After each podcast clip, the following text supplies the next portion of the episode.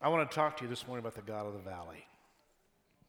I actually called Pastor Brent, or texted him last night, I guess, and I said, um, I want you to sing that song about uh, the God of the mountains is still God of the valley. What a luxury it is as a pastor to say, I'd like to have that song, and, and then he can pop something out like that. We are blessed, folks. We are blessed. now, I will tell you, he wrote back and said, I'm going to have to get it together. It's really high. And I said, I have no worries that you'll be able to handle it. And so he, I think he handled it just fine. Would you agree with that this morning?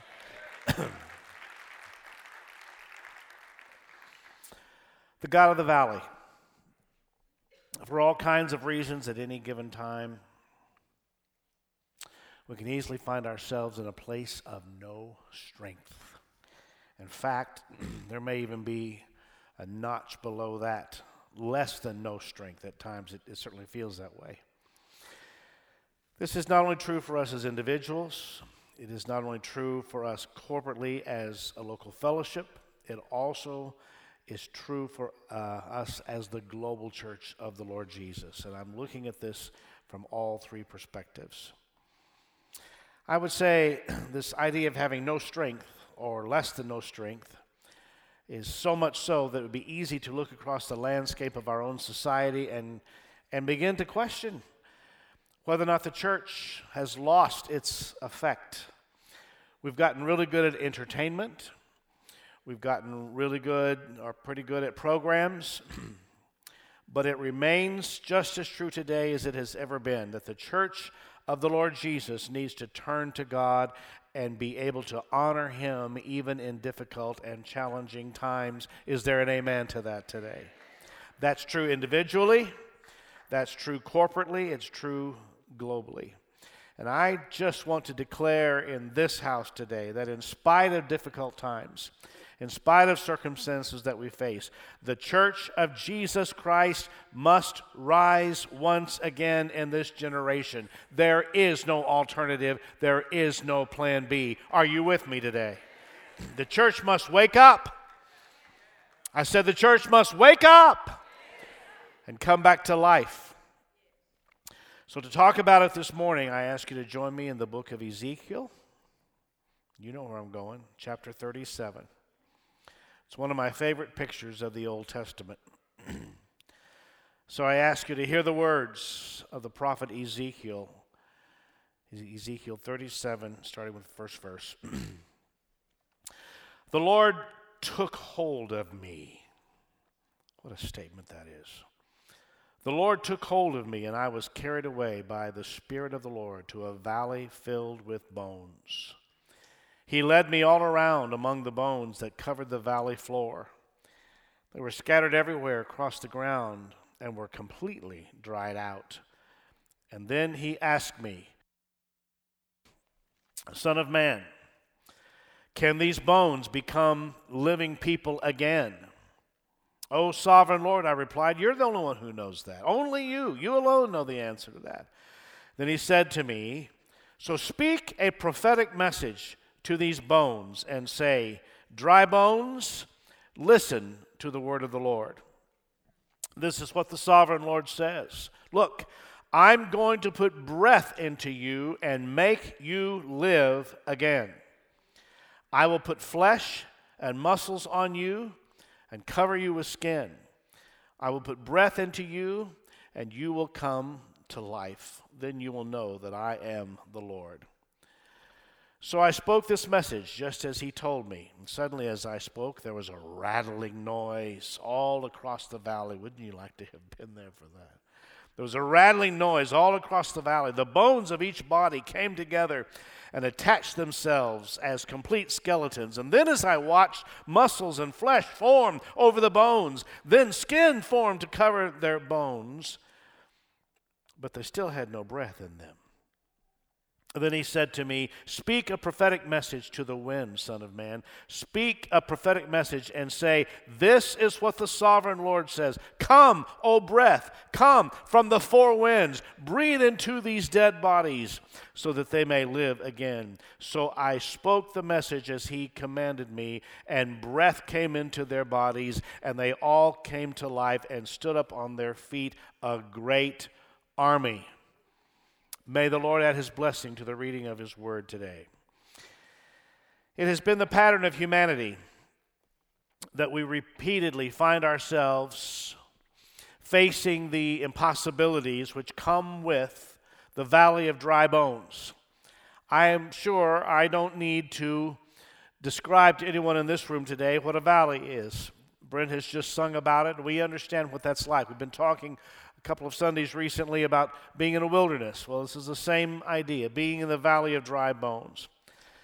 But simply put, throughout history, the church has often found itself inwardly confused and outwardly defeated. Why? Well, there's reasons for that.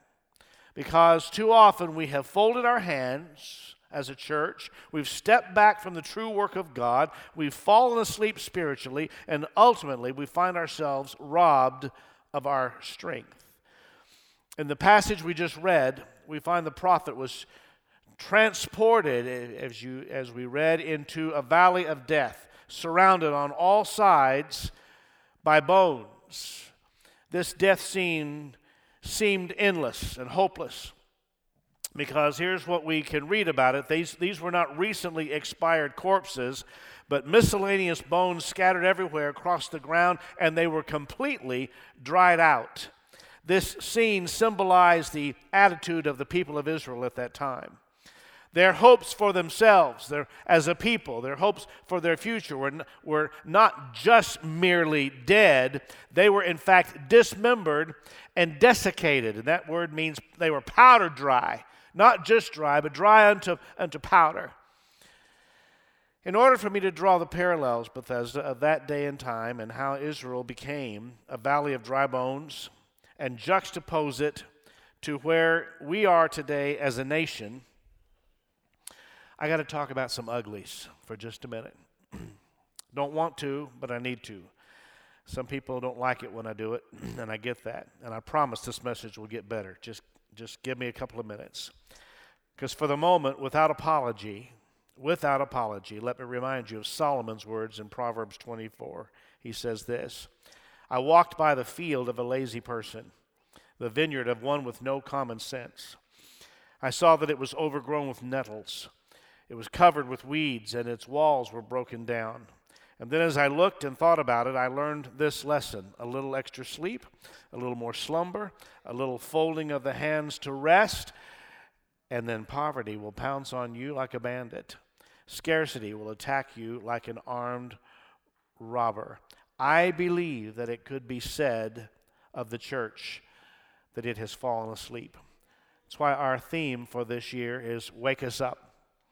I think it's true. The church has, in many ways, fallen asleep. The church in this church age has become slothful and has moved away, in many regards, from the true work of God, which is the honoring of Christ in all things. It is the supernatural walk of the Holy Spirit. It is the moving to see the masses that are living in darkness and headed for an eternity without God brought into the saving knowledge of Jesus Christ.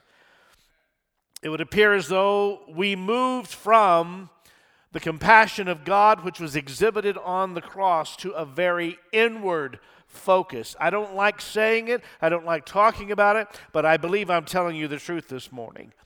We've even allowed theological perspectives to be developed within the Church of Jesus Christ, which has largely been responsible for the body of Christ turning inwardly, resulting in people coming to the house of God week after week, month after month, looking almost exclusively for some new thing for themselves, only to find that while the church was so very self focused, the enemy came in, Satan came in undetected by us through gaps in the walls. We've talked about that. And, and has been literally, we've handed him the opportunity to rob this entire generation of its hope and its future. Am I telling you the truth? Decisions we have made individually and in, in family units have led us to extremely undesirable outcomes, leaving us to look for solutions to an inescapable evil that has come within our borders. That's where we find ourselves. Morality has gone to the wind. Family units are dying all around us. That which we thought was wrong is becoming right, and that which is right is becoming wrong. And now at a very accelerated pace. But as the church of Jesus Christ, we are called to be that power, that force of God in the earth that pushes back, that restrains the lawless heart of, of those who do not know God. We are called as the church of Jesus Christ to push back against the heart of those who would say something like this I can be as God, and I can make the determination of that which is evil and that which is good. And somehow, even though I want the privilege and ability to, to declare what I think is evil and good, somehow I will still arrive at a utopian end, whether that's here uh, on earth or in the hereafter, if they even believe in such. We are living in a valley of dry bones, church. It is an impossible place, which is exactly what confronted the prophet Ezekiel. We read that God took hold of Ezekiel and carried him away to this valley filled with bones. There were lots of them. And as we've discovered, they were very dry. There was, there was lifelessness. Was no sense of expectancy for the future. They were expressionless. This was a people who, who actually did not set out to be spiritually dead. They had been religious people. They didn't plan on dying around the altars they had built, but that is exactly what happened. And the end of verse 2 of our text says this they were completely dried out. Completely dried out. It's a very strong word when you look at it in the Hebrew here. It, it, implies that they literally had the sterility of a eunuch, meaning that they were incapable of producing life. That's what the valley of dry bones is all about. So, Pastor Dan, why do you make such a point of all this? Well, very simply because I believe that if we as a church, if we're going to become what God would have us to be, and to become all that God has called us to be, and would have us be, that we have to get to the point of agreeing with God concerning where we are today. Further, I still believe it to be true that the end of the natural is the beginning of the supernatural. Think about that a minute. When we reach our end, the end of the natural is the beginning of the supernatural. That's what gives me hope for tomorrow. So, what, what is that point, Pastor Dan, that you're talking about when you, when you reach that point? It's the point when we stop making excuses for the fact that we have, oh, 120 or so churches, probably not too far from where we are right now, in, in all, every town in, our, in, in the community, uh, in every county, uh, have 120 churches, and we can't change our own block. We stop making excuses for that because at the beginning of the church age, in the book of Acts, 120 people changed the entire known world. We have to look at that and evaluate ourselves by that. And we cannot be afraid to be real about exactly who we are and who we are not. And I think many in this room today would agree that to an increasing measure, we find ourselves in an impossible place. Ezekiel, can these bones live? Can these dry bones live? Can these bones become living people again? Was the question that God posed to Ezekiel. Now, to answer that question, it takes absolutely no faith to say no. Can these bones live? No. Now you carry that anywhere you want to carry that. It takes no faith to answer no to God's question can these bones live? Anybody can do that. Anybody can live on the side of unbelief. You don't have to know Scripture. You don't have to have any sense of character. It takes no strength at all to live on the side of unbelief. And actually, I, I rather think that when God asked this question of Ezekiel, the, the rather expected answer was no. I mean, look, look at it. They're dead. They're like really dead and dry. However, Ezekiel knew that God's power is unlimited, so he was just smart enough to turn the question back to God. God, only the, you're sovereign, only you know. You see, the real issue is not whether the Lord was able to make the bones live, but whether or not it was his will to, to do so. When God asked Ezekiel this impossible question, the bones of the testimony of God in the earth at that time were scattered, they were dysfunctional and utterly powerless. Nothing left of life whatsoever. Ezekiel, can these bones live?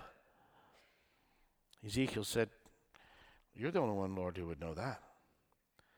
And so God said, Ezekiel, stand up there and prophesy to these bones and say this Dry bones, listen to the word of the Lord.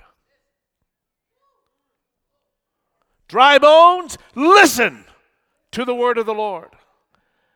Now, think about that for just a second. What was God saying? He was basically saying, Speak to them by divine power, Ezekiel. Speak to them in a prophetic voice. Sing to them by divine power.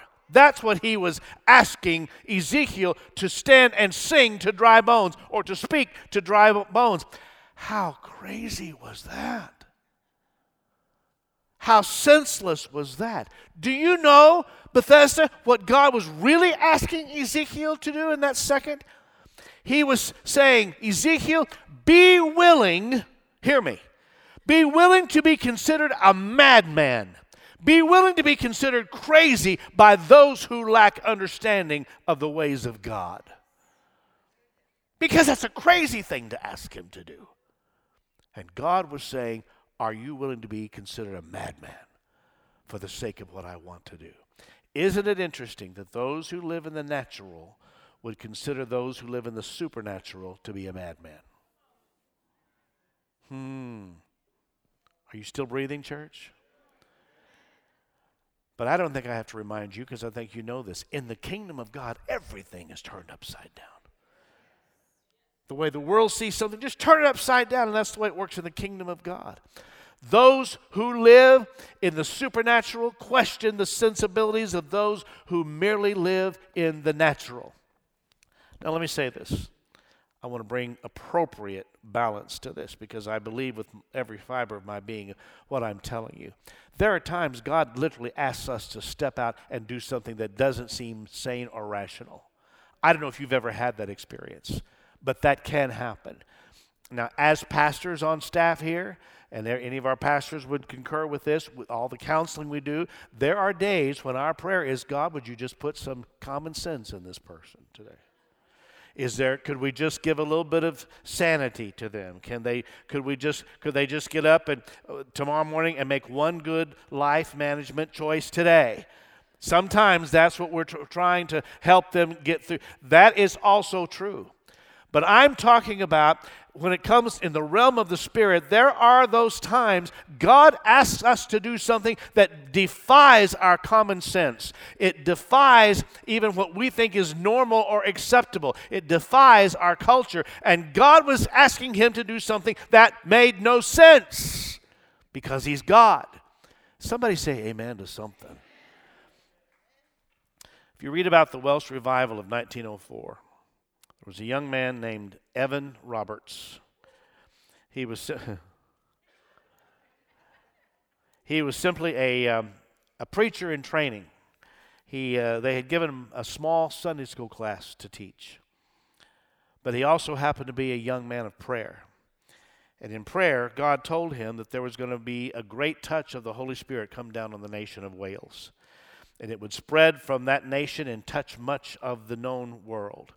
And in this little place called Moriah Chapel, Evan Roberts got up and began to preach this that God had given him, that a great revival was coming on the nation of Wales. It would spread everywhere. As it is told, crowds began to gather, not because they believed him, but because they thought he was nuts. They just couldn't imagine how that something was going to happen in this small place was going to touch the whole known world. And many of the ministers who were part of his training would come to uh, hear him and as the story is told, they just they just would shake their heads and would begin to, uh, as he would begin to preach about this coming touch of God, and they would say to each other, "Oh, what a tragedy! He was such a fine young man, and we held out such hope for him." But here's the thing: the young man had heard from God those other ministers could not possibly fathom that with all of their degrees and all of their study and all the things upon which they prided themselves. They could not imagine why God would speak to a young man who was simply in charge of a small Sunday school class. But Bethesda, isn't that the way God always works? Doesn't He always take that which is unlikely, the least likely, and call and put a calling upon them to do something that nobody would expect. He never seems to choose the one that seems to be the brightest star or the, or the most gifted or the most talented. He doesn't seem to do that. Remember, Paul said in 1 Corinthians, Consider your calling, brethren. Not many wise according to the flesh, not many mighty, not many noble, but God has chosen the foolish things of the world to shame the wise, and God has chosen the weak things of the world to shame the things which are strong why? The answer Paul also gives us so that no man may boast before God. If you're like me, then you know that God, God takes us in our nothingness, in our weakness, in our powerlessness to do things for His glory. Aren't you thankful for that today? Ezekiel, can these bones live? And you think of the second chapter of Acts when Peter and the apostles stood out before the crowd and think of, of these people that were in the upper room that day. Have you really have you looked over the roster of that lately and looked to see what basically failures, every one of them, every last one, of them. the 120 gathered in the upper failures. Because when Jesus needed them, they ran even after three years of living in a visible demonstration of the power of God, watching him perform miracles. They saw Jesus walk on water. Peter himself walked on water. They saw the miracles. They knew the power of God. And yet, at critical moments, they ran. The entire upper room was filled with what some would, today we'd probably say they're, they're losers. They, they, they were failures, if you will. And yet, when it was time to pour out the Spirit of God, did God bypass them? Was it because of what they had done or, or, or, or, that they were deserving? Did God look at them and say, Look at the mess you've made. Look at the wrong choices you've made. Look how you've done this wrong. Look how you've done that wrong. Look at the times you've boasted and yet failed. No. They were all together in that room and they knew they were weak. They knew they needed the strength of God. And folks, I want to remind us all today that is the key is knowing that we are in our weakness, knowing that we need the strength of God, knowing that within us there is nothing that can get this job done. It's going to be all God or nothing at all. If we think we are able to bring something to the table, if we have any measure of pride in our own accomplishments or in our own strength, we will never fully know the power of God. The blessing of the Lord is for those who finally come to the end of themselves, those who finally come to the natural end, ready to step into the supernatural that God has for them. It is for those who say, Lord, I come to you just as I am. I come to you in my brokenness. I come to you in my hopelessness. I come to you in my failures. I come to you in my weaknesses. I bring this whole mess and I bring the sum total of it to you, and I trust that you will be able to somehow raise these dry bones from the dead and bring honor and glory to your name. Ezekiel, can these bones live? And when all the failures, the losers, came walking out of that upper room. Every one of them were God gripped. I love that phrase. Oh, let that sweep across Bethesda today. Let there come a hunger within us, within each of us, to be God gripped, gripped by the hand of God. Amen. Every one of those that were in the upper room came walking out God gripped. Every last one of them suddenly infused with God's Holy Spirit, suddenly infused with the life of God. Scriptures come uh, to life in their hearts. Strength is bubbling over like springs of living water. And just as Jesus had once promised that out of their inward parts would flow rivers of living water, every one of them were given the ability to speak and to do things that they know did not come from themselves. All of them, according to Scripture, speaking the wonderful works of God. And by the way, in languages that they did not know. They were speaking of the future that God was going to give them. Speaking of things that God was about to do as the Holy Spirit made it known in their hearts. There was a life that came within them, in spite of the fact that the mockers looked upon them and said, Oh, these people are drunk. They're, they're intoxicated. And you remember, Peter had to get up and say, No, no, no. We are not drunk as, as you suppose. It's but the third hour of the day, nine o'clock in the morning. But this is that Say it with me. This. Come on, one more time. This is that which was spoken by the prophet Joel. This is that which was spoken long ago in the name of God by someone who was considered in his day and time to be a madman, considered to be crazy. This is the madman who bravely spoke out that something is going to happen in these last days. These bones shall live. And then he says, It will come to pass, I will pour out my spirit upon all flesh. Your sons and your daughters will prophesy. It makes me want to ask the question God, can these dry bones live again? Your sons and your daughters will prophesy. Your sons and your daughters, whether they are still in your home or whether they are adults living on their own, your sons and daughters will know the ways of God. Can these dry bones live, oh God?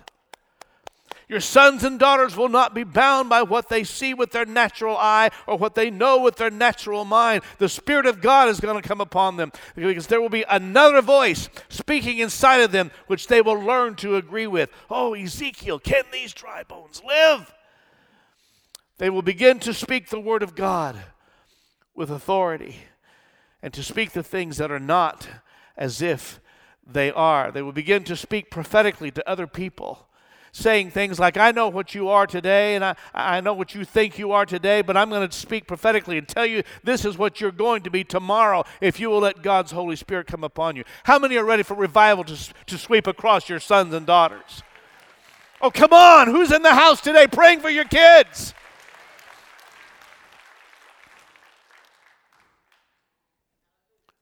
Folks, we have a dr- valley of dry bones with our younger people today. Not all of them, thank God. But when you look across the landscape of the church, when you look across the landscape of the church in this country, we have a valley of dry bones, and we need to get earnest before God and quit the little thing of making excuses. Quit the little golf clap. Yeah, we should do that. When are we going to get earnest before God? When are we going to believe that God can raise those bones to life once again? When's it going to happen? What's it going to require of you? What's it going to require of the church? That these bones will live again. Your sons and daughters will speak prophetically with authority.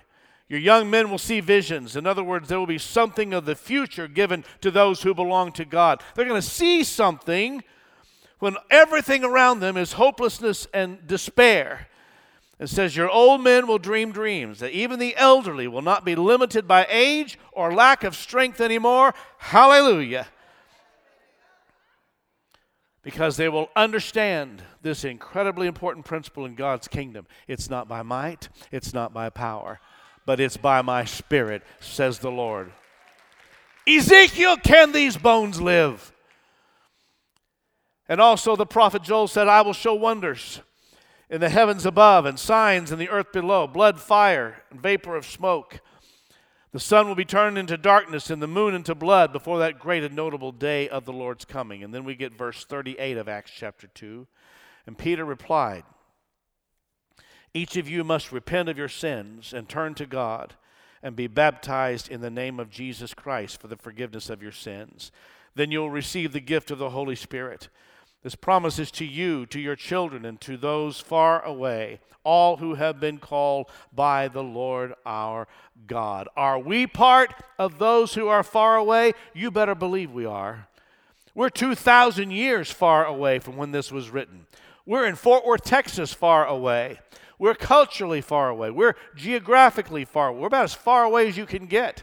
But the promise, Bethesda, is just as real today. It is just as viable for us today as it was the day it was spoken. Hallelujah to the name of the Lord Jesus.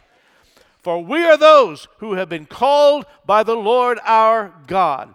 And I want to say this to you if you have not received the infilling of the Holy Spirit, there is no better day than today.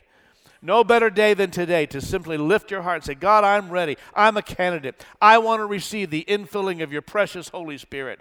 The call is simple. It's very simple. Turn, turn, turn from your sin and turn to God. Repent, be baptized in the name of Jesus Christ for the forgiveness of your sin, and then you will receive the gift of the Holy Spirit. Hallelujah! So let's talk about this baptism that he speaks of. What is that? When you go down in that water, you know what you're saying? I die to what I thought I was. I'm dying to my own strength. I die to my whole sense of self that would that that I would try to infuse into the kingdom of God. How dare I even try to do that? I die to it all. But when I come up out of the water, I'm coming up with the life of another living within me. Hallelujah. I'm coming up with the another source of strength. I'm coming up with another source of wisdom, something far beyond what I've ever had before. Blessed be the name of the Lord. I'm ready to go get baptized again right now. And you shall receive, he said, the gift of the Holy Spirit. Here's what we can say about that. You and I every one of us in this room, every one of us watching by online today, we need a fresh touch of the Holy Spirit. We need a fresh touch. Every one of us, once again. We need the strength of God. We need the wisdom of God. We need the Spirit of the Almighty God. And we cannot, church, be satisfied until God's Holy Spirit fills us, until we are gripped by the power of God, until we are God gripped. Say that phrase with me God gripped. Come on, say it again. Because there is no other hope for this generation we're living in, and there is no other way these dry bones will live. So let's get back to Ezekiel 37. Verse 7 says, So I spoke this message just as he told me. Suddenly, as I spoke, there was this rattling noise all across the valley.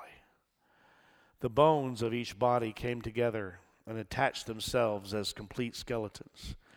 So Ezekiel, we see here, did as he was instructed, and these bones came together into whole bodies. However, a body of bones, even with muscles and flesh, is still, and skin, it's, it's still a corpse. These people still had to be filled with breath if they were to live, just as the, we know in Genesis 2, God breathed the breath of life into, into mankind. Verse 8 Then as I watched, muscles and flesh formed over the bones. Then skin formed to cover their bodies, but they still had no breath in them. When I was meditating on this and working through this, I couldn't help but sing, It's your breath in our lungs, so we pour out our praise.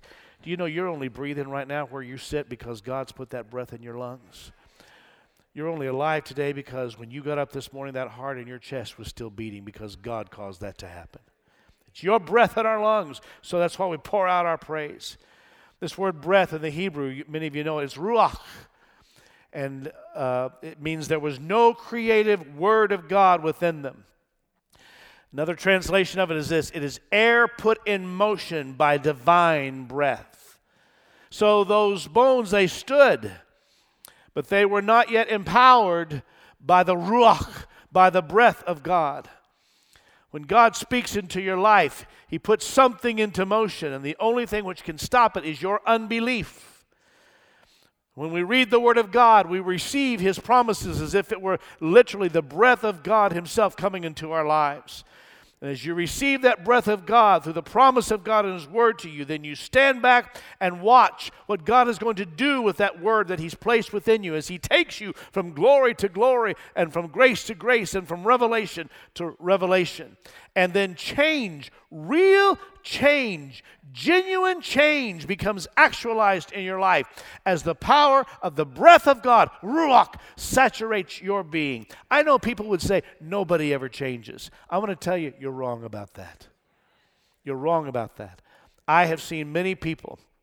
In fact, there's been a testimony given in this very pulpit just a few years back of someone who had been uh, basically uh, soured up their whole life they had been critical, they had been cynical, they had been ugly their entire life. And by the power of God, the breath of God coming in them, the Word of God saturated their being. They literally changed and was witnessed by all of their family members, the ones close around them, that God had done something and put the breath of God within them.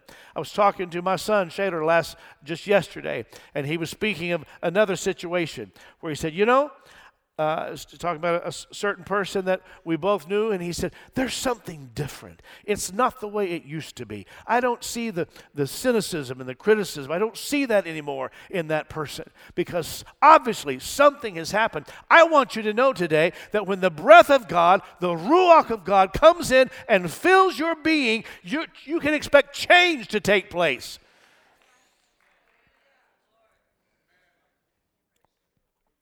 And when that happens, and you then begin to prophesy, when God gets a hold of you, as Ezekiel said, He took hold of me, you begin to prophesy that, declaring that God has not given you, He's not given me a spirit of fear, but of power and love and a sound mind.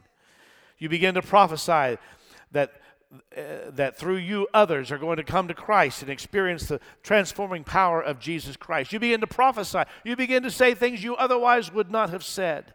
You begin to prophesy to the fact that your life is going to be a demonstration of the testimony of Christ, and your life is going to be a declaration that Jesus Christ is Lord to the glory of the Father.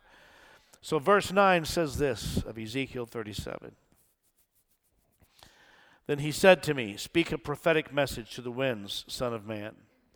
Speak a prophetic message and say, This is what the sovereign Lord says Come, O breath, from the four winds. Breathe into these dead bodies so that they may live again.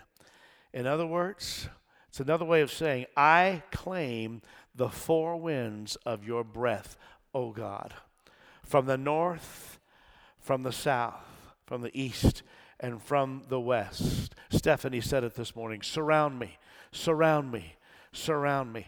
How many of you are ready to claim the four winds of the breath of God to surround you today? Lord, speak to me from the north, speak to me from the south, speak to me from the east, speak to me from the west. Cause me to live. Can the church say amen to that today? That which we pray individually we must pray as a local fellowship, as Bethesda Church. We must pray also as the global church, that we claim the four winds of your breath, O God, upon us as a fellowship. Cause us to live with your divine presence within us. Speak to us from the north, the south, the east, and the west. Cause us to live, and Lord, not just us. Your church globally needs the Holy Spirit. Lord, send it to the Baptists, send it to the Methodists, send it to the Presbyterians, send it to the Lutherans, send it to the Church of Christ, send it to the Church of God, all the charismatics, all the Pentecostals. Give us a sense that we need to once again be united in you, one body, rising up again. Let these dead bones live again, waking up again for the sake of Christ Jesus.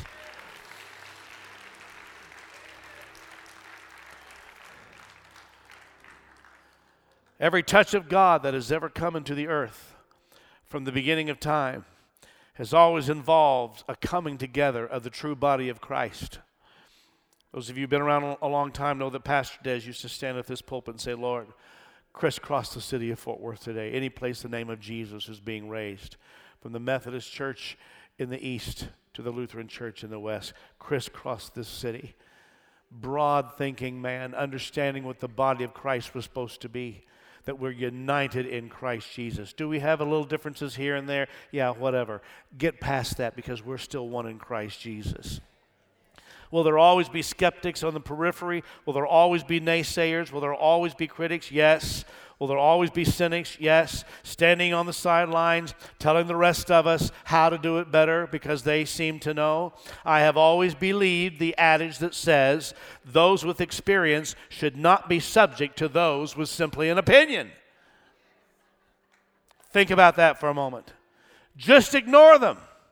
Those with experience ignore those who, uh, those who simply have an opinion because the body of Christ has to come together again. I don't know about you, but I don't really care what name is over the door as long as the blood of Jesus has been applied there and the Spirit of God is reigning supreme in that house. Can these bones live? Yes! Cause us to live once again, O oh God. Cause the church to live once again, God, visit your church one more time. One more time. Let the church say amen. Would you stand with me this morning, church? I don't know about you, but I have a deep sense within me that somehow God has saved the best wine for the last part of our story. And I'm praying that God let us live to see our individual testimony, the testimony of Bethesda Church, the testimony of the global church of Jesus Christ to simply be this I was dead, but now I live. I was hopeless, but now I have hope. I was blind, but now I see. I was powerless, but now Christ within me has given me power. Church, it is not by might, it is not by power, it's by my spirit, says the Lord of hosts. Put your hands together and give him praise this morning.